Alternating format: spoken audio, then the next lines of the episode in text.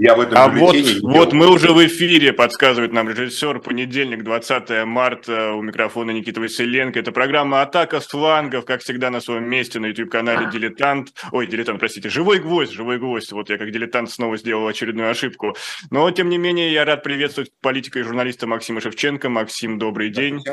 Здравствуйте. Здравствуйте. Лиза, феминистка, журналистка Лиза Лазерсон. Лиза, приветствую тебя. Добрый день из э, славного города Саратова. Саратов рай, как говорится в Инстаграме, в запрещенной сети, а не, не Мариуполь совсем вовсе, как считает Владимир Путин. Вот, вот, вот. А, э, Лиза уже направила нас. Вам, естественно, будет... хорошо, потому что парней так много холостых на улицах Саратова. Но, как говорится... Совершенно верно. Как замужняя женщина я прекрасно. Вы любите женатого. Вот на вас женатого. Точно. Вот как все совпало.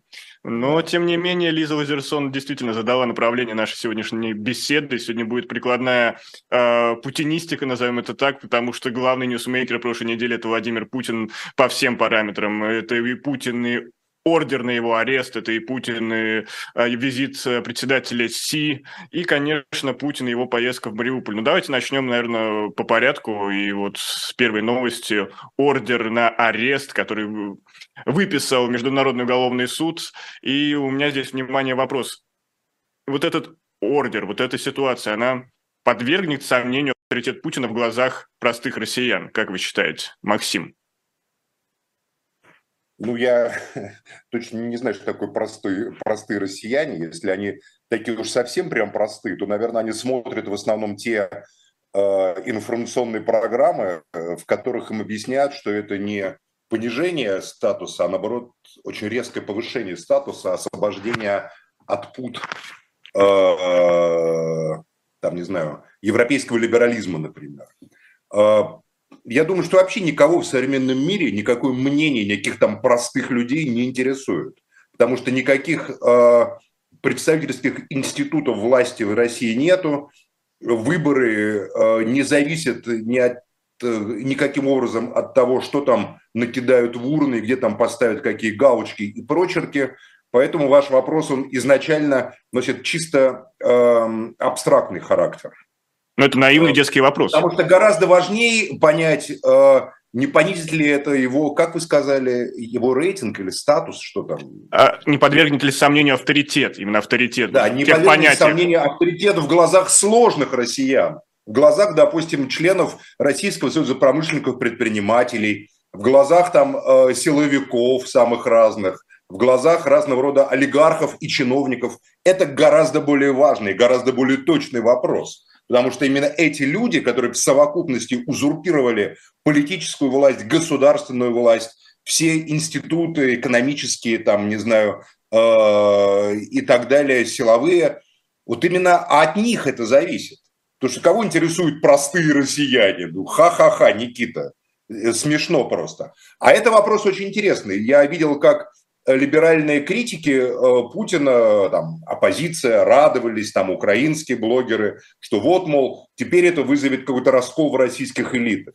На мой взгляд, это какое-то странное мнение, поскольку в целом этот ордер, э, при всем уважении к Международному суду, он ведь носит сугубо такой европейско-центричный характер. И скорее направлен на то, чтобы никто из европейских стран тайком вдруг не задумался начать с Путиным, с Россией какие-то там сепаратные переговоры. Потому что, смотрите, в свое время а, американское правительство при Джордже Буше, при республиканцах, даже а, объявило, что любой американец, который будет сотрудничать с Международным уголовным судом, будет преследоваться американскими юридическими институтами, потому что Международный уголовный суд пытался многократно инициировать уголовные дела против американских военнослужащих попыткам в Ираке, в Афганистане, военным преступлениям там и так далее. Точно так же не признают Китай, не признают Индия, не признают еще из тех стран, которые могли бы выдать Владимир Владимирович Путин, если он к ним приедет. Это очень опасно. Это Венесуэла признает статус этого суда и Монголия. Но мне как бы трудно представить себе. И, и кстати, по-моему, Сирия Башара Асада тоже признает статус международного По-моему, еще ЮАР, где должен быть саммит G20, если мне память не изменяет. Да, и ЮАР. Поэтому мы сами понимаем, что тут нет никакого единства, и вся представление о том, что какой-то весь цивилизованный мир э, Путин выписал там черную метку, да, так вложил в руку, это неправильное представление, просто неправильное. А, поскольку и даже визит Си Цзиньпиня, которому, на мой взгляд, и был приурочен этот ордер Гагского суда, да, чтобы несколько как бы... Э, почему? Потому что у китайцев великолепные отношения с Германией, допустим, экономические, и с Францией. И понятно, что Си Цзиньпин, э, он так правильно произносится, без мягкого знака, и его статус как главы КНР, или как некоторые говорят, красного императора пожизненного, достаточно высокий для ряда европейских стран, а особенно промышленных, которые являются крупнейшими экономическими партнерами Китайской Народной Республики. Германия тут занимает первое место, Швеция, кстати, тоже тут играет достаточно серьезную роль, потому что некоторые китайские бренды автомобилей а, – это просто Volvo, которое туда просто вот вошло, да, там, по крайней мере. И это... Да, Volvo принадлежит теперь Китаю. Ну, в общем, вот так вот, понимаете, там Франция и, та, и так далее. Поэтому в преддверии, чтобы не было никаких несанкционированных э, со стороны европейских, общеевропейских структур действий от европейских стран, этот ордер, который направлен на то, чтобы внутри европейских государств общественное мнение от которого зависит так иначе власти там, Германии, Франции, Италии других европейских стран, могло быть манипулируемо и могло оказывать давление на правительство своих стран, чтобы исключить их попытки взаимодействия с Кремлем и с Владимиром Путиным. Поэтому мне кажется, что это э, при всем при том, что, наверное, и наверняка даже в зоне боевых действий совершаются ужасные преступления против человечности, ужасные. Мы видим картины разрушенных дотла, просто до основания городов, стертых с лица земли, некогда цветущих промышленных рабочих городов, которые были полны предприятиями, в которых жили люди и так далее. Мы видим только одни такие лунные пейзажи. А, вот, то есть то, что там ужас и совершаются преступления. Мы даже видим видео расстрелов пленных с обеих сторон, да, которые поступают, и много чего другого. Это безусловно. Но в данной ситуации это, конечно, чисто манипулятивный акт, который скорее направлен на давление на консолидацию Европы и на э, некое такое э, отвлечение внимания от российско-китайской встречи, которая сегодня началась. Мне понравилось, как Лиза подняла свою левую бровь э, на одну из реплик, и мне кажется, Лиза прям жаждет выговориться. Лиза, все-таки ты согласна, что здесь именно посыл европейской аудитории, европейским лидерам а, на фоне визита председателя Си и, опять же, российским элитам, а не простым э, российским гражданам? И, Лиза, все бы хорошо, но у тебя выключен микрофон, да. А, не, не могу я... правую бровь попробуйте, тогда звук будет хороший. Я не умею, кстати, вот я, видимо, могу только левую, а хотела приподнять обе. Э, это что-то с, да, с ботокс, наверное, мешает. Шутка, нет у меня ботокса. А насколько ордер, неважно, Никита сначала спросил для молодых, э, для молодых, для простых, э, ботокс меня сбил. А россиян... Для простых и молодых. Да-да-да. А вот смотрите, можно судить об этом факте по тому, как реагировала наша пропаганда. В первый вечер все телеграм-каналы, все официальные э, СМИ были действительно заполнены этой новостью. Мария Захарова, кто там, Симоньян, Соловьев, э, все соревновались в остроумии, считали там какие-то минуты подлетного времени то ли до Путина, то ли, наоборот, до столицы, которая этот ордер выписала.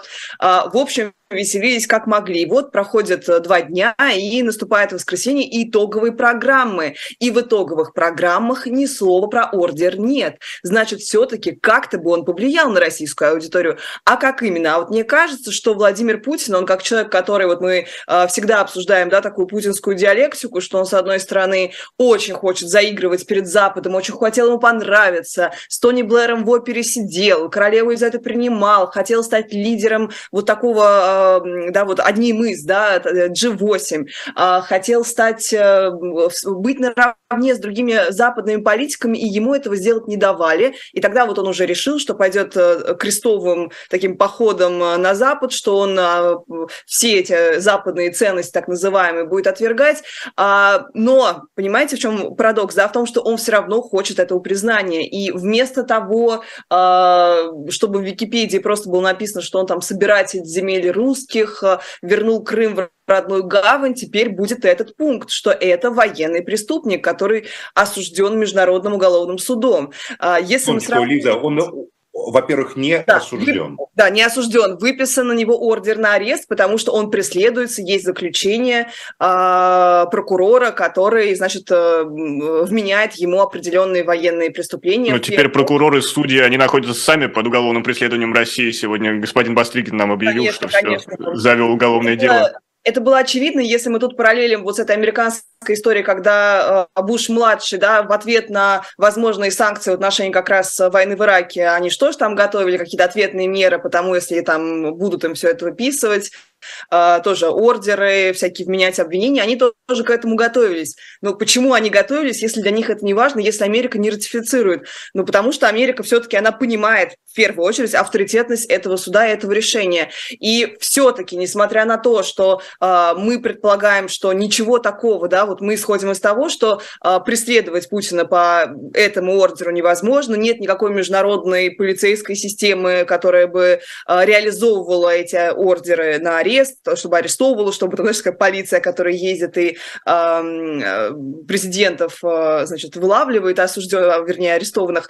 Э, но есть прецеденты вполне реальные, когда вот мы говорим там расколет это элиту или не расколет. Неизвестно, расколет ли это сейчас, но что об этом будут думать. Есть пример, например, э, пример э, э, Милошевича, которого начали преследовать уже после его отхода от власти. То есть была политическая борьба, его сначала убрали, потом его противники. Несмотря на то, что тоже они обезопасили себя, они выписали какое-то постановление суда национального, что его нельзя выдавать этому Международному уголовному суду. И тем не менее это было сделано, потому что ну, такова история. Это огромный, просто висячий такой домоклов меч, но вот э, звоночек очередной, очередной такой колокольчик, который звенит там где-то в голове у Путина, естественно, он будет еще более параноидальным, естественно, он еще больше будет искать э, заговоры в своих элитах. И вот вы знаете, он же, его всегда э, ограничивала его неприкосновенность президентская. Он считал себя абсолютным хозяином положения. Все у него эти олигархи под санкционными списками сто раз, все они соревнуются, половина, значит, считает, что это очень патриотично попасть под санкционные списки, другая половина, ну, меньшая часть, окей, не половина, пытается из этих санкционных списков выйти, а теперь сам Путин оказался вот в этом униженном э, положении человека, которого Запад преследует. И, э, конечно, вот если мы говорим, что это приурочено к визиту Си, а разве это не сигнал? И Си тоже, что ты не можешь сделать определенные заявления, ты не можешь требовать определенного рода Э, мирных требований. Я напомню, что УСИ у него очень такая комплементарная Кремлю, то есть такая вот э, про прокремлевская позиция урегулирования, да, у него не предполагается вывод войск, например, да, вот такой вот Нет, мир. А некоторые китаисты считают, что наоборот это проукраинское, а не прокремлевское, потому что там как раз именно говорится о том, что о нерушимости границ а, и совершенно не факт, что Китай признает те границы, которые вот сейчас там идут, признаются Кремлем, например. А, в а любом возможно, случае, это про китайская позиция, китайцы... в первую очередь. Все действуют от лица вот Китая. Именно, вот именно позиция про китайская, совершенно верно. Китайцам э, да, Лиза, простите, я вас перебил, просто я уточнил на всякий ну, случай. Ну, в принципе, нет, Максим, Максим, продолжайте. Я, я в принципе, я, я уже, да, я подводила как раз к тому, что Си, конечно, это приурочен был ордер к, наверное, его долго готовили, но приурочен он был именно к визиту, чтобы Си не делал слишком уж таких пасов э, в сторону Кремля, чтобы еще сильнее как-то контролировал свои выступления и чтобы все-таки не было никаких, например, договоренностей о э, вооружении. вас товарищу Си Цзиньпину, главе полуторамиллиардного Китая, обладающего там могучей второй, как минимум, экономикой в мире, а промышленной, наверное, первой, безусловно, глубоко плевать на ордер какого-то там Гаагского международного уголовного суда. Так же, как на этот ордер плевать Соединенным Штатам Америки, а, Индии, то есть в совокупности странам, в которых проживают более э, трех с половиной миллиардов человек. Да, вот ну, вы говорите плевать, но Байден, он первый... Нет, просто плевать. На самом деле китайскому лидеру на этот ордер плевать. Поэтому предположить, что этот ордер может каким-то образом сдерживать его или управлять его э, политическими действиями абсолютно невозможно. Для него это просто даже не э, существующая вещь для Си Цзиньпина. Другое дело для Москвы. Тут я могу с вами в чем-то согласиться, в чем-то поспорить. Конечно, осадочек, я думаю, они замерили, тут, наверное, в чем вы правы, что они замерили после всех этих выступлений э, общественное мнение, там, которое тайно замеряет ФСО, там, и не знаю, кто там замеряет, и который является самым, наверное, засекреченными такими материалами в России, реальное мнение населения о том, что происходит. Да? Не то, что там озвучивают публично, а есть такие закрытые папки, поверьте. Так, вот, а, и наверняка они поняли, что само по себе выписан ордер на арест, что люди, а, ладно, бог с вами, простые, не будут разбираться, Гаагский это суд, или соседний следственный комитет выписал ордер на арест, или прокуратура там районного города, понимаете, что для них словосочетание выписан ордер на арест президента России вызывает не чувство справедливого гнева, как же так, на нашего президента ордер кто-то там выписал, а вызывает чувство тревоги, что на нашего президента выписан ордер. Почему это происходит? Потому что на самом деле, несмотря на все усилия пропаганды, Европа, европейское пространство не воспринимается большей частью населения как враждебное пространство. Если во время Великой Отечественной войны, вот вы сказали об этом, э, допустим, э, суд там нацистской Германии Третьего Рейха выписал ордер на арест Сталина, да, не было бы вопросов. Там безусловный враг, как два различных полюса во всем враждебны мы. А сейчас какие полюса? Тут капитализм с западными брендами, с западными э, музыкой по радио, Э, с э, западным прокатом фильмов, там, с, да, с относительной доступностью ко всем западным сервисам, к работе там разных средств доставки, там, которые доставляют те же самые товары, только дороже, да? И вот вдруг объявляют, что вот это вот пространство, откуда эти все товары сюда приходят к нам, да, и, и которые там вот является там, на, в котором наличествует Эйфелева башня, там, я не знаю, какой-нибудь Злата Прага и все такое, что тут как бы семантически постоянно окружает россиянина, выписала пространство, ордер на арест нашего президента. То есть э, осадочек остался, понимаете, ложки вернули, ложки пересчитали, да, да. оказалось никто, а осадочек остается, Конечно, поэтому они прекратили это. Но, но это что касается пропаганды. Но чисто потому что власть, на самом деле, вот эти вот все пиарщики, толпа пиарщиков, которые окружают путинская такая пиар-дворня, они совершенно не уверены, что люди готовы идти умирать там за президента Путина. Там они, сколько бы они ни орали там на митингах там Гойда или там за Путина, ну, это Володин говорит прямо, Путин это Россия, нет Путина не будет России. Да, это совсем не так, что так же думают вот э, десятки миллионов наших граждан реально. Я думаю, они понимают прекрасно, что они так не думают. Они готовы умирать там за свой дом, за свой двор, за свою улицу, за пацанов из соседнего двора, за красивых девчонок там из Саратова или где они живут, понимаете? Но умирать за какого-то, э, за президента, который выступает перед миллиардерами, и миллиардерам ставит задачи, значит, по увеличению там волового продукта и качества жизни, я думаю, десятки миллионов точно не готовы умирать. Поэтому быстро пропаганда это дело скорректировала и убрала это упоминание.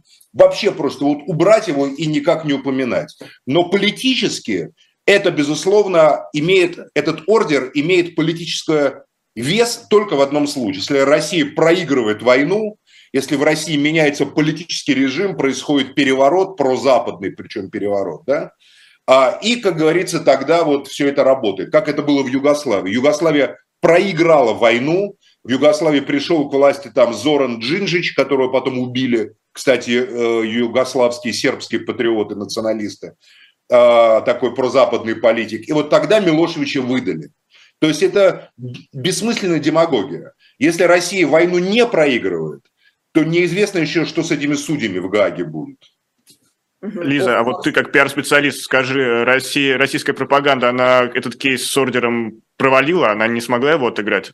А, смотри, ну, можно я вот секундочку прям парирую Максиму на его последний вот этот пассаж? Вот я в чем согласна? В том, что наши олигархи, они душой и сердцем в Европе, у них главная ценность, где их яхта будет пришвартована, на какой там концерт, какой селебы они пойдут в Дубае или в лучшем случае там где-нибудь в Лондоне. Это все понятно. И вот эти люди, смотрите, они же тоже принимают решения. Вы же всегда говорите, что у нас олигархическая власть, олигархи реально принимают решения. Им теперь тоже немножко более рискованно, еще немножко более рискованно встречаться с Путиным? И почему у вас нет уверенности, что вчера или там позавчера, когда был выписан этот ордер, они не сидели и не думали, боже мой, боже мой, что же делать? И даже вот про пропаганду да, они говорить, знают сцену этому всему, пожалуйста. Это очень серьезные люди, а, а они знают цену всем этим ордерам и всем этим судам. Их гораздо больше волнует и лондонский арбитраж. Их гораздо больше волнует, поверьте, лондонский арбитраж – по каким-нибудь их коммерческим сделкам. Они прекрасно понимают, что это все не имеет никакого значения. Мне кажется, скорее угроза, там призадумались воспитатели детских садов и школьные учителя, потому что ордер выписан, мы забываем, не только на Владимира Владимировича Путина, но еще и омбудсмена э, детского Львову, госпожу Львову Белову. А, поэтому, поэтому, допустим, она вот встречается там с преподавателями школ, да, или э, директорами детских садов постоянно. И вот они потом выезжают в Европу, а их так хватит, и говорят, а вот вы встречались, мы видели видео там с детским омбудсменом, на который выписан ордер. А где вы с ней встречались? А что вы обсуждали там? А какие у нее планы? То есть, может, тут призадумались, приужахались как раз школьные директора и школьные учителя гораздо больше. Олигархи, олигархи плевали на все на это. Поверьте, у них свои проблемы. Там швейцарский банк рушится, швиз, э, значит, там этот самый кредит, там, кредит, или как он там называется. Что-то да. еще там происходит не то. Си Цзиньпин приехал. Си Цзиньпин приехал, значит, что сейчас будет такой кусок пирога большой, вокруг которого, от которого можно там отрезать долю. Там Шохин отрежет, Михельсон отрежет, еще что-то отрежет. Кому позволят. А кому позволят? Позволят тому, кто сидит на этой встрече в Доме музыки с Путиным и преданно смотрит ему в глаза. Поэтому это люди, которые за, заточены на э, то, что они всегда решат свои вопросы за кулисами. И то, что деньги, они вот это знают, это их вера деньги являются основой власти и основой их силы. Поэтому какие там ордера? На них же ордера не выписаны. Ну, пока, же пока у нас нет ни одного успешного прецедента, чтобы хоть кто-нибудь из наших больших олигархов, олигархов как-то что-то деньгами или связями, или даже какими-то куларными договоренностями с ФБК, что-то где-то насчет себя порешал, насчет своей судьбы. Причем что-то ФБК? Почему этих клоунов, вы упоминаете этих клоунов в контексте этих людей? А, поверьте, а, у них есть прекрасная все. Смотрите, у Прохоров, Прохорова нет проблем, правда? У Прохорова, потому что Прохоров вкладывался в Бруклин. Деньги нашего народа, заработанные рабочими Норникеля, Прохоров выводил туда в Бруклин, и еще кто-то с ним был в доле. И перечисляйте дальше. С Тинькова санкции снимают.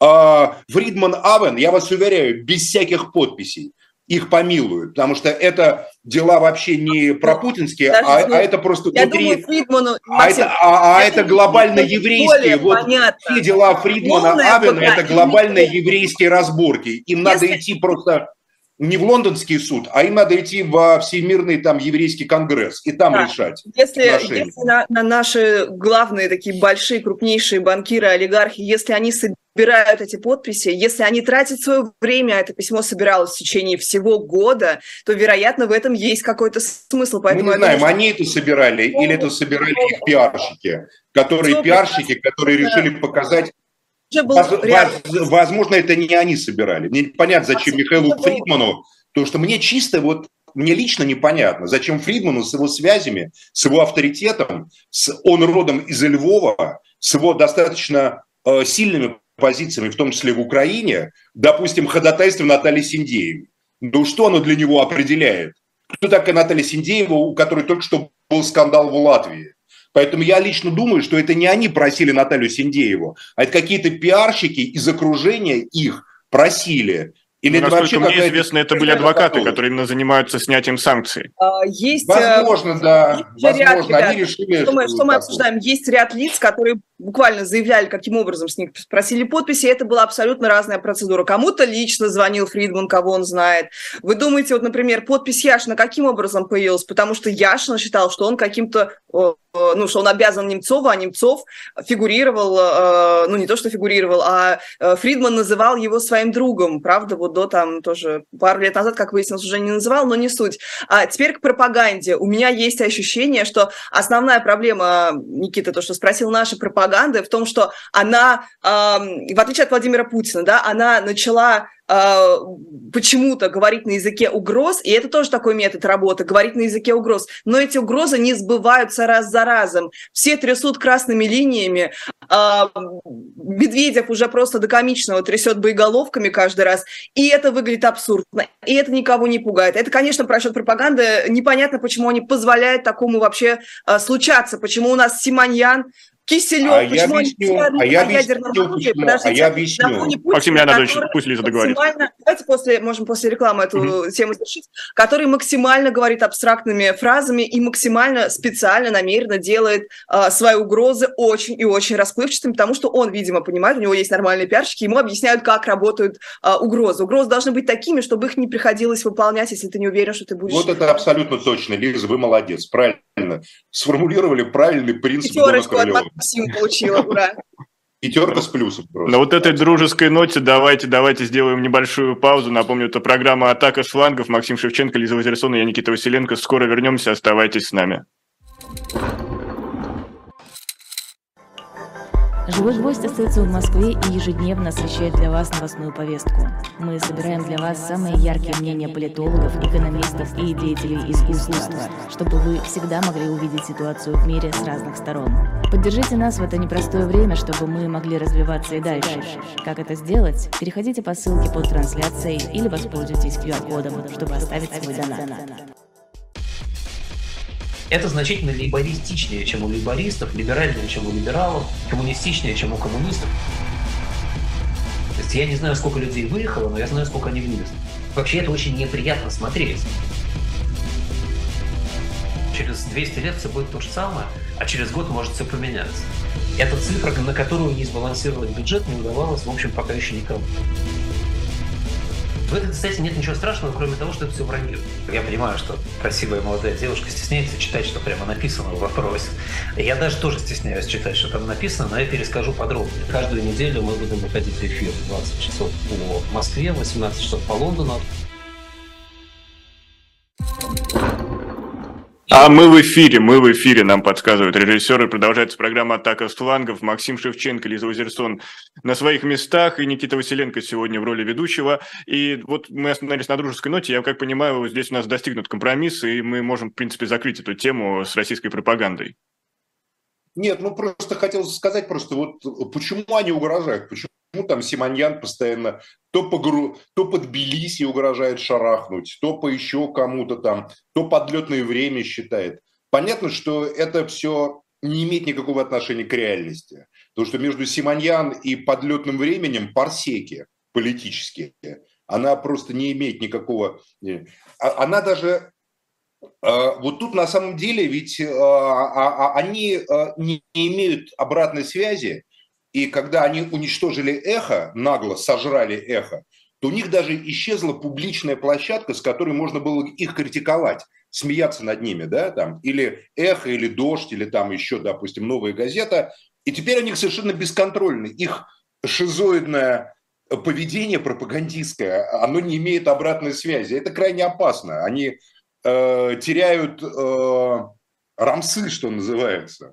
И, я думаю, что все-таки где-то там наверху остались разумные люди, которые понимают, что э, постоянная угроза ядерных ударов, там, жахнем под Тбилиси, подлетное время до Европы, на самом деле у людей, э, которые не задействованы в пропагандистском этом, значит, сетевом пространстве и не получают там зарплаты себя, и поэтому вынуждены делать идиотские такие внимательные лица, как интервьюеры Маргариты Симоновны, которые у нее берут интервью, э, которые, как бы, ну, это же их начальница дает, начальница дает интервью подчиненным, такая интересная вещь. Кто там у Венедиктова брал интервью, я не помню, Бунтман, на «Эхо Москвы» там в прямом эфире, как правило, он с кем беседовал? А, будем наблюдать, да, Сергей Бунтман, Алексей Венедиктов вот. беседуют. Ну, они, по крайней мере, были статусные, равные статусные, понимаете, так вот как бы. А, а, а тут, ну, в общем, это ладно, это их проблема, это их там редакционная политика, но они тут вдруг сообразили, что идея ядерной войны на самом деле не вызывает энтузиазм-то у народа, и что идея э, перевода боев под Бахмутом и где-то под Угледаром в глобальный обмен там ядерными ракетами, понимаете, это не то, по поводу чего простые люди и сложные люди, и люди средней сложности или средней простоты скажут, вау, давай-ка жахнем под Тбилиси, а подлетное время 8 минут, а давай-ка проверим Пендосов и Гейропова на то, как они там забегают, когда мы им запустим кинжал или булаву. На самом деле люди слушают Симоньян или ее мужа и думают, нихера себе, они что, нас войну втягивают. Не, ну знаете, в начале, как они называли специальные военные операции, многие таксисты да, так и не говорили. Не будем сейчас, они принимают там такие жуткие законы, Никита, что сейчас за неправильный выдох-вздох можно 15 лет получить, понимаете? Э, э, люди же не дураки, потому что если Симоньян, для нее ракета летит только 8 минут от Москвы, там, условно говоря, до Парижа или до Гааги, а в, задумаемся, а от Гааги до Москвы ракета летит сколько? 40 минут, что ли? тоже 8 минут, наверное, летит, понимаете?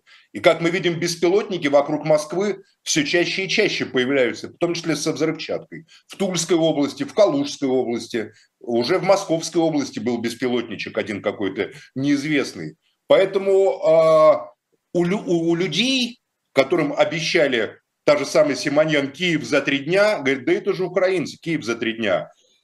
Переход от за три дня к подлетному времени ядерных ракет не вызывает энтузиазма. Поэтому решили свернуть весь этот бред и как бы остановиться. Тем более, что приехал человек, который 12 мирных тезисов выставил, Си Цзиньпин, как говорится, и на фоне визита товарища Си Цзиньпина брецать ядерными ракетами и, и грозить уничтожением Тбилиси – или там Гаги, ну, как-то не камильфо, честно говоря. Ну вот хорошо, пропагандисты, они закрыли лавочку, но есть же Дмитрий Медведев, чьи посты иногда называют Итиловым кунг-фу, и вот э, на кого он вещает, кого он представляет. Да, Лиза, ты не ослышалась, Итиловый кунг-фу, именно так называют в соцсетях в последнее время высказывания Медведева. Вот, Максим, как вы считаете, чью позицию а он, он я думаю, расплачивается за то вето, которое наложили тогда на резолюцию по Ливии. Потому что я говорил и говорю, что это была серьезная геополитическая ошибка, преступление, когда из-за газовых разных манипуляций Медведев, который тогда был президентом, отдали э, этим голосованием Ливию на растерзание просто Франции там и другим западным державам, которые э, привели к э, смерти Муаммара Каддафи, жуткой, мученической, публичной смерти. Не, не важно, как вы относитесь к Каддафи. Во-первых, я не уверен, что вы хорошо знаете про то, что было на самом деле в Ливии, и как жила Ливия, как устроена Ливия.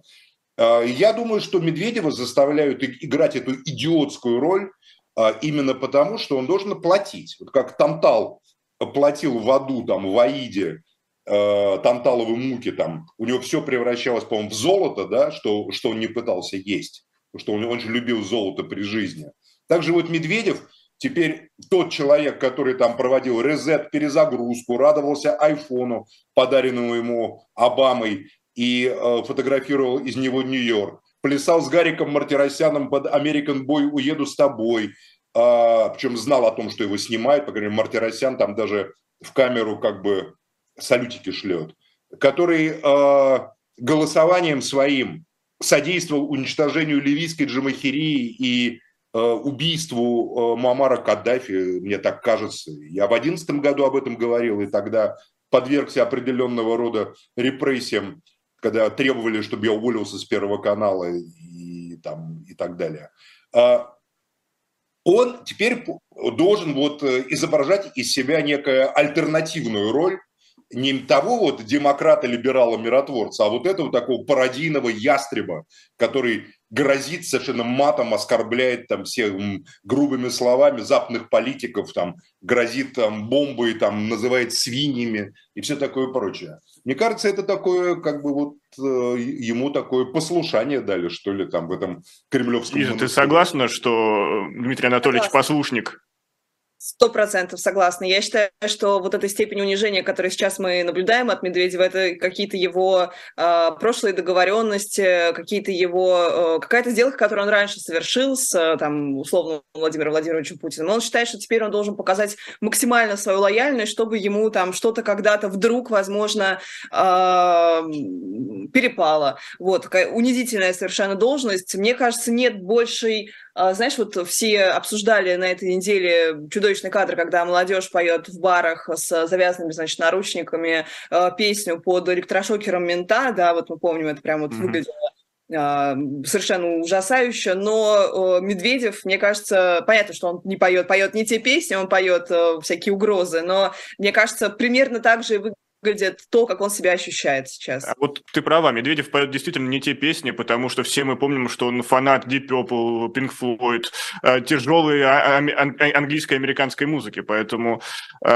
э, что ж ты, Дмитрий Анатольевич, дал назад, хочется спросить. Ой, ну, конечно, он такой, как и все вот эти люди этого времени. Мы же вот с Максимом все время это обсуждаем, как они преклоняются перед Западом, перед его благами. И он же полностью косплеил этот Запад. Он сделал эту свою а Силиконовую долину Сколково. А, он говорил, э, ездил в Калифорнию, говорил «I'll be back», эм, да, губернатору э, хотел сказать Тарантино, почему Тарантино, подскажи мне, как зовут? Шварценеггер, Шварценеггер. Шварценеггер, боже мой. Да. А, да, он полностью он полностью пытался играть роль э, вот такого западного мальчика. В итоге он э, стал сначала человеком, который э, все-таки отвечает за Грузию за 2008 год, хотя формально, не формально, а хотя фактически, то есть формально как раз Медведев, фактически выяснилось потом, и было расследование BBC на эту тему, что за всеми решениями стоял, естественно, лично Владимир Путин.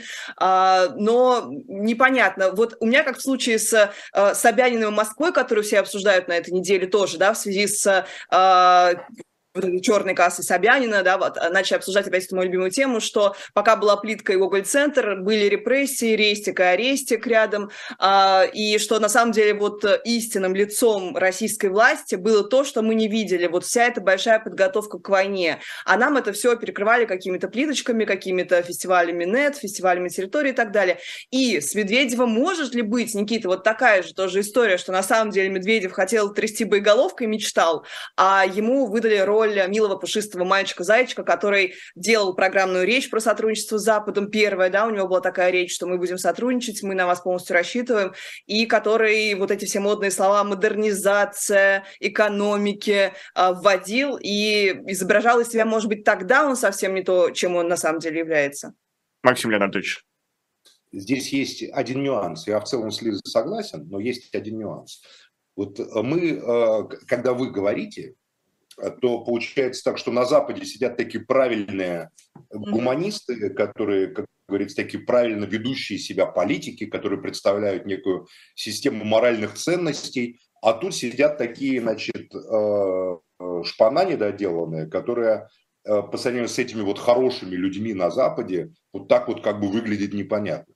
Я в чем не соглашусь? В том, что на Западе, на мой взгляд, большинство западных политиков это подонки просто, которые э, прикрываются э, очень качественным пиаром, гораздо более качественным, чем он существует в России. И мы видим, на самом деле, это так. Вот у вас там, я, я вот помню, Джулио Андреоти, помните, такой итальянский был политик, я с ним на каком-то форуме христианском в Италии даже интервью там делал, по-моему, для независимой газеты еще – вот он такой Джулио Андреоти, а потом раз там он под следствием, Бетина Кракси, премьер-министр и Италии за связью с мафией, бежит там в Алжире или в Тунисе где-то живет. А Саркози, такой могучий Саркози, в тюрьме там за это там и так далее, и так далее. Ольмерт в Израиле там обвиняется в педофилии и, и все такое прочее. Поэтому вы не идеализируете Запад.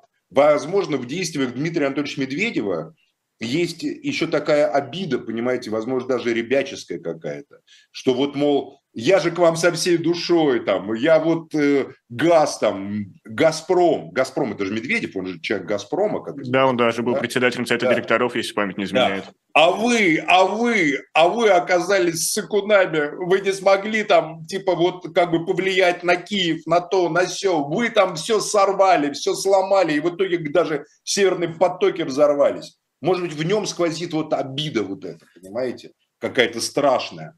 Поэтому э, тут многофакторное дело. Но мой тезис главный о том, не считайте, что элиты Запада являются некой безусловно моральной стороной. Циничные подонки, которые ведут свою политику исключительно в интересах крупного капитала, своего честолюбия, желания остаться у власти, которые, когда громили Ливию или посылали свои войска в Ирак, например, зачем Украина, допустим, в Ирак посылала свои войска? Что в Ираке делали грузины? Что, они, что им сделали афганцы там или иракцы, грузинам, украинцам, э, прибалтам? Нет, они все туда. Ладно, прибалты хотя бы члены НАТО были, там хотя бы объяснимо было, да? Но эти-то чего туда суетились? Поэтому все, как говорится, э, что-то такое сделали. Поэтому нет никакой моральной правоты Запада по отношению к моральной неправоте России. И те, и те являются сторонами абсолютно империалистического конфликта, который развернут за передел, за передел богатств постсоветского пространства, которое за эти 30 лет не обрело внятных политических, государственных и так далее форматов э, собственности и э, территориальной целостности. Такая же судьба была у Ближнего Востока. Ближний Восток был британской подмандатной территорией, французской подмандатной территорией, а потом бесконечные войны на протяжении десятилетий между Израилем, Египтом, Израилем и Сирией и так далее, и так далее, и так далее. Между Ираком и Кувейтом. Постсоветское пространство только сейчас приступает к обретению какой-то целостности – самостоятельно или по чьей-то егидой, как Прибалтика, которая просто вступила в НАТО и теперь как бы сидит там, мы за стеной НАТО. Вот в чем проблема. Западные элиты э, такие же, понимаете, э, хитрецы и э, обманывающие людей, как и, собственно говоря, все остальные. Ну вот вы в контексте западных элит сказали, что у них просто пиар лучше. И я все-таки к главному нашему пиар-специалисту в этой конференции Лизе Лазерсон обращаюсь. А вот что касается поездки, визита Путина в Мариуполь. Как по мне, это плохой пиар-ход. Он очень вторичен на фоне тех действий, которые делал Владимир Зеленский. И для, для кого это было спродюсировано? Ой, прекрасный, спасибо, прекрасный вопрос. Э, на самом деле у меня больше всего поразила э, да, вот скорость, да, отсутствие какого-то лага между решением о бордере и поездкой в Мариуполь. И многие даже связывали. Вот помните, в самом начале все говорили, ага, это такая ответка, хочет показать, что не боится, хочет показать, что едет вообще в самое опасное место, что там мне ордер, что мне там ваши эти международные трибуналы, когда я еду вот фактически на линию фронта. А, но я считаю, что это, конечно, разного просто порядка вещи. Ну, действительно совпало. Я подозреваю, что очень долго готовили этот визит, настолько долго, то есть это буквально самое быстрое, как только Путин мог туда поехать. Быстрее он просто не мог, потому что его ФСО его туда бы не пустило. А, и а, возвращаясь к нашей пропаганде, Мария Захарова неоднократно называла Владимира Зеленского бункерным, и выходило смешно, так же, как с этой шуткой про подлетное время, Максим, ну и многие там комментаторы обратили внимание, что непонятно, что имеется в виду. Посмотрела бы я, за сколько минут долетели бы до столицы ядерные, значит, ракеты. Имел имелся это в за сколько минут Путина, значит, они настигнут, или наоборот. И здесь точно так же, кто бункерный, кого ты называешь бункерным в данном случае, выглядел, да, абсолютно, потому что это комично. А, так вот, оказалось, что никто не бункерный, это то, что хотела показать наша пропаганда, а, но получилось абсолютно опять э, абсолютный провал, абсолютно комично, под покровом ночи, непонятно чего боящийся Владимир Путин, ночью почему-то там перед ним грузовики и какие какие-то еще трактора проезжают, хотя мы прекрасно понимаем, когда едет путинский кортеж, все перечищают, расчищают на несколько кварталов а, во все стороны, то есть никаких там рабочих а, машин просто быть не может. Абсолютная постановка, абсолютная потем, потем, потемкинская деревня, а, и, конечно, вишенкой на торте стала вот это его выступление с, э, в каком-то ЖК новым отстроенном, где женщина говорит, что она за него молится, и что она чувствует себя, что она попала в кусочек рая. Это, видимо, тот рай, не Саратов рай, а тот рай, про который э, говорил э, Володин. О, нет, Кадыров говорил, что они все умрут, э, Нет, по-моему, Владимир Путин и говорил как раз. А, лично Путин так да. говорил. А мы попадем в рай, потому что мы такие праведники. Вот, видимо, да, они уже умерли, мариупольцы, и попали вот в такой рай. И женщина с балкона, очевидно, которой не дали высказаться, потому что ФСО, видимо, там сидела в каждом подъезде, она закричала, это все вранье, это все неправда. И наша пропаганда даже не смогла это почистить. А, кстати, раз... Лиза, я посмотрел это видео и прочитал первый комментарий, где про вторую фразу сказано, что это не все на показ, а спасибо вам. И теперь я, когда пересматриваю этот ролик, я только и слышу фразу «спасибо вам», что она кричит. Поэтому это тут вопрос восприятия, и тут еще много, как говорится, дискуссий можно поставить. Ну, понятно, что она вряд ли могла в присутствии живого ФСО сказать как-то иначе, но она же имела в виду это же к нему было обращение, понятно. Это же не обращение в камеру к нам. Это обращение к Путину, что это все неправда, это все чистая постановка, как будто бы он этого не знает. И дальше была прекрасная встреча с Хуснулиным. Друзья мои, ну если мы говорим о цинизме там западных политиков, ну вот это вот. Все знают, какова судьба была драмтеатра, все знают, что произошло, кто атаковал Мариуполь. И тем не менее Хуснулин на голубом глазу рассказывает, как украинская страна полностью в ноль стерла город с лица земли. Ну вот о чем мы говорим, о какой степени циничности и о, и о какой пропаганде? Вот что должны наши люди понять? Мариуполь, Мариуполь, начнем с того, что в 2014 году Мариуполь который полностью поддерживал ДНР, атаковали военизированные структуры Коломойского и Авакова. Вам это тоже в голову не приходит, Лиза? Или вам только с 22 года у вас начинается история? Какое-то отношение имеет, Максим? Давайте посмотрим, как город а имеет прямое отношение. Я всегда говорил, что я за ДНР, и я только не за нынешнюю, а за реальную Народную Республику, какой она была в 2014 году. И вот тогда, как говорится, на улицах Мариуполя было силовым образом задавлено. Так, огромная симпатия мариупольцев, которая тогда в 2014 году была в ДНР, задавлена при попустительстве Москвы и при том, что Москва тогда как бы вела интриги и разные игры закулисные с Порошенко и не пришла на помощь мариупольцам, а вынуждена была в 22 году потом, как говорится, вот это все организовывать. Но я э, полностью не согласен с оценкой Лизы этого визита. Мне кажется, это какой-то, даже Лиза, не обижайтесь, какой-то инфантильный взгляд. Как будто кого-то волнует какое-то мнение каких-то людей. Опять-таки вы исходите из совершенно неверного посыла. Это визит адресован товарищу Си Цзиньпину тоже. Перед его визитом Путин приезжает на те территории, которые включены в состав России, показывая, что это территории российские. И, а, как мы вспоминаем, китайский пункт мирных соглашений говорит о нерушимости границ, о том, что не надо менять границы. Путин перед переговорами с Си Цзиньпином демонстрирует, что Мариуполь является э, находящимся внутри границ Российской Федерации по той конфигурации Российской Федерации, как ее считает Владимир Путин и как ее принимает Государственная Дума, там, Совет Федерации и так далее, и так далее, и так далее. Это именно для этого сделано. Никакой задачи пиара и какого-то там демонстрации, и что-то сравнения с Зеленским, это просто полная ерунда. Это их вообще не интересует эта тема. Потому что это на самом деле опасная поездка. Потому что могли найтись вот Мариуполь находится полностью под ударами Хаймарсов, полностью. И несколько раз украинцы достреливали до Мариуполя ракетами, тем более у них есть ракеты теперь с увеличенной дальностью полета, ракеты высокоточные. Безусловно, далеко не все Хаймерсы сбиваются системами ПВО. Поэтому это была реально опасная поездка. Много часов он там находился. За, этим, за эти часы можно развернуть Хаймерс, прицелиться, навести координаты. Подождите, если у нас Байден был в Киеве, у нас мы гарантии безопасности. Это Вы... разные вещи. Киев, Почему Мариуполь, это, считайте, Мариуполь, это считайте прифронт... Мариуполь это прифронтовой город. Ну, Зеленский был в Бахмуте. Нет, нет, нет, речь не об этом. А, речь не об этом, не а о том, Зеленского. что Путин приехал, еще раз, Путин туда приехал не для Зеленского и не из-за этого ордера. Путин приехал, чтобы показать Си Цзиньпину, где Э, находится граница Российской Федерации. Вот, это была демонстрация китайцам. Это было усиление переговоров. Вообще Москва э, достаточно странно встретила, на первый взгляд, Си Цзиньпина. То он прилетел, его встречает вице-премьер... Э, как Дмитрий Чернышенко. Даже Что это такое? Это, это который за Олимпиаду отвечал? Это, да, и бывший глава человека, «Газпром Медиа», соответственно.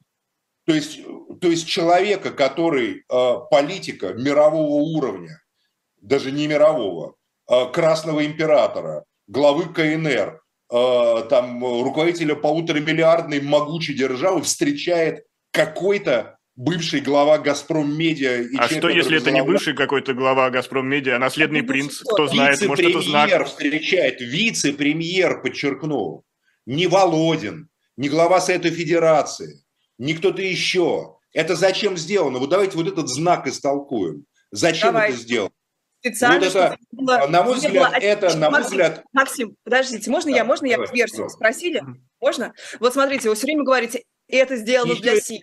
Тема в конце, которую мы не можем не обсудить. Да, да. Давайте. А, и то сделано для Си. То есть Си реально является такой вершиной, ради которой Владимир Путин готов себя подвергнуть опасности, все свое окружение научить. Да, конечно, да, является, да, Ой, Лиза, безусловно, вот да. Именно. Си Цзиньпин является именно такой вершиной, ради вот. которой он готов себя... Это единственное, ради чего в этом смысле имело смысл, простите за тавтологию, подвергать себя опасности. Вот. Единственное. И вот в этом контексте, Максим, такого всеобщего, немножко уничижительного да, преклонения перед тем, может быть, специально, чтобы не было вопиюще всем видна эта асимметрия жесткая между Путиным, который полностью зависит от Си, все ради него готов сделать, и собственно, господином Си, может быть, ради этого решили занизить уровень встречающего просто, чтобы как-то сбалансировать. Я не знаю. Я а думаю, что просто, может, решили еще потому, что любой из э, первой там пятерки, там, не знаю, глава Совета Федерации или кто-то еще, сразу стал бы восприниматься как э, наследник, может быть. А Чернышенко этого никто как наследника воспринимать, естественно, не будет. Ну, может Поэтому, быть, он может, тот решили... самый киндер-сюрприз.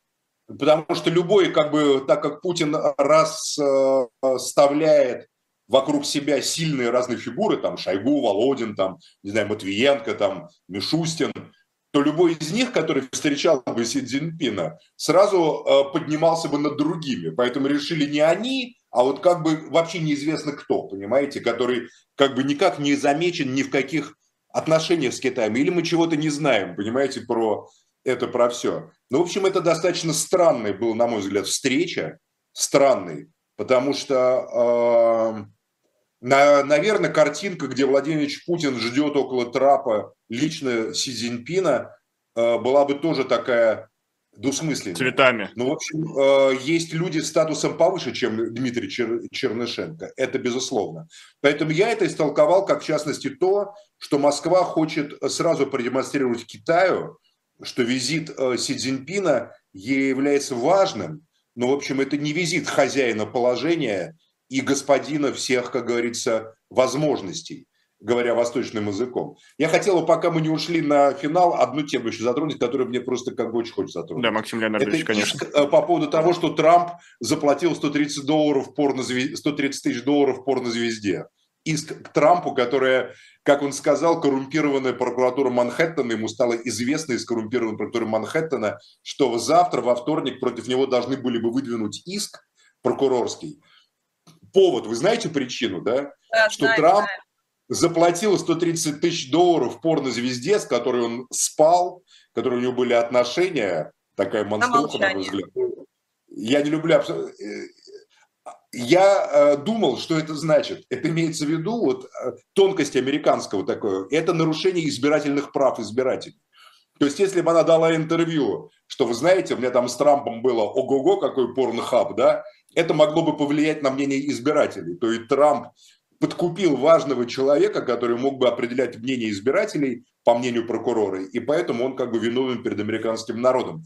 Но само включение порнозвезды в политический контекст, смотрите, Пригожин включает порнохаб, да, когда он там размещает, значит, рекламу ЧВК «Вагнер» на порно-сайтах каких Ну, не говорю, что он, в общем, его люди там, что... Ну, вообще там, это давай... еще началось с Алексея Навального, который размещал там свои хватит расследования, дрочить, когда их банили на YouTube. Хватит дрочить, иди воевать там, да, допустим. И тут опять порнозвезда. В мировую политику втаскивают какую-то порнографию, какую-то, в общем, Можно просто комментарий, такое... чтобы уточнить, э, уточнить версию Максима. Дело не только в том, что это лишало нас вот этой публичной истории, которая бы оказала влияние на выборы, а в том, что он платил это из фонда, то это было, как вот у нас принято говорить, нецелевое расходование средств. Это первое. А, может то есть это была работа с избирателем. Сам, может быть, это, но сама по себе. Сама по да, себе. Да, да, я понимаю, о чем вы говорите. Но я просто, у меня ну просто э, вот это происходящее с Трампом, это тоже крайне важная тема, поверьте.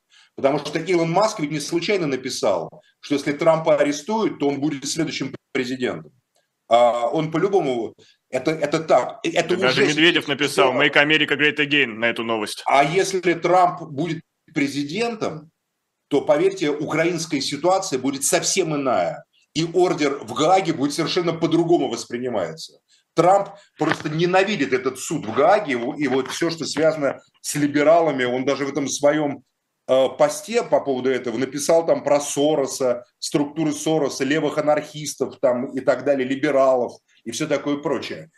Э, вот это события, связанные, которые сейчас происходят в мире, их бы связать бы в единую цепь. Там, визит Си Цзиньпина, то, что Москва на самом деле не оказывает ему встречу на высшем уровне, а как бы показывает, что да, ты приехал, ну ладно там, давай посмотрим, что, с чем ты приехал. Мы не обязаны совершенно тебя встречать как прямо какого-то спасителя. Ты нам не нужен, нас не от чего спасать. Показывает Москва, мы вон в Мариуполь ездим, там еще чего хотим, там вот с Герасимовым и Суровикиным проводим встречи в Генштабе.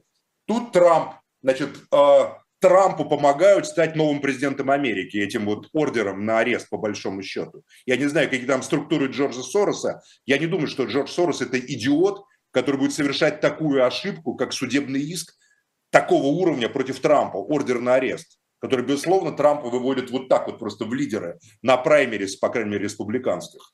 Потому что теперь все республиканцы вынуждены его поддерживать. Ни Десантис, ни другие не могут солидаризоваться с арестом Трампа. А, поэтому, я думаю, в мире происходит очень интересное событие. К сожалению, время нашей беседы незаметно подошло к концу. Мне вот режиссер уже подсказывает, сигналит, что мы должны уступать э, эфирное время следующей программе «Слуха эхо» с Натальей Балтянской. Я Призываю поддержать эту трансляцию лайком, поделиться в соцсетях или зайти в магазин shop.diletant.media, где много разных книжных подборок. Сегодня мой выбор – это Борис Акунин «Яркие люди Древней Руси». Ну а мы прощаемся с вами. До новых встреч. Берегите себя. Всего доброго. До свидания.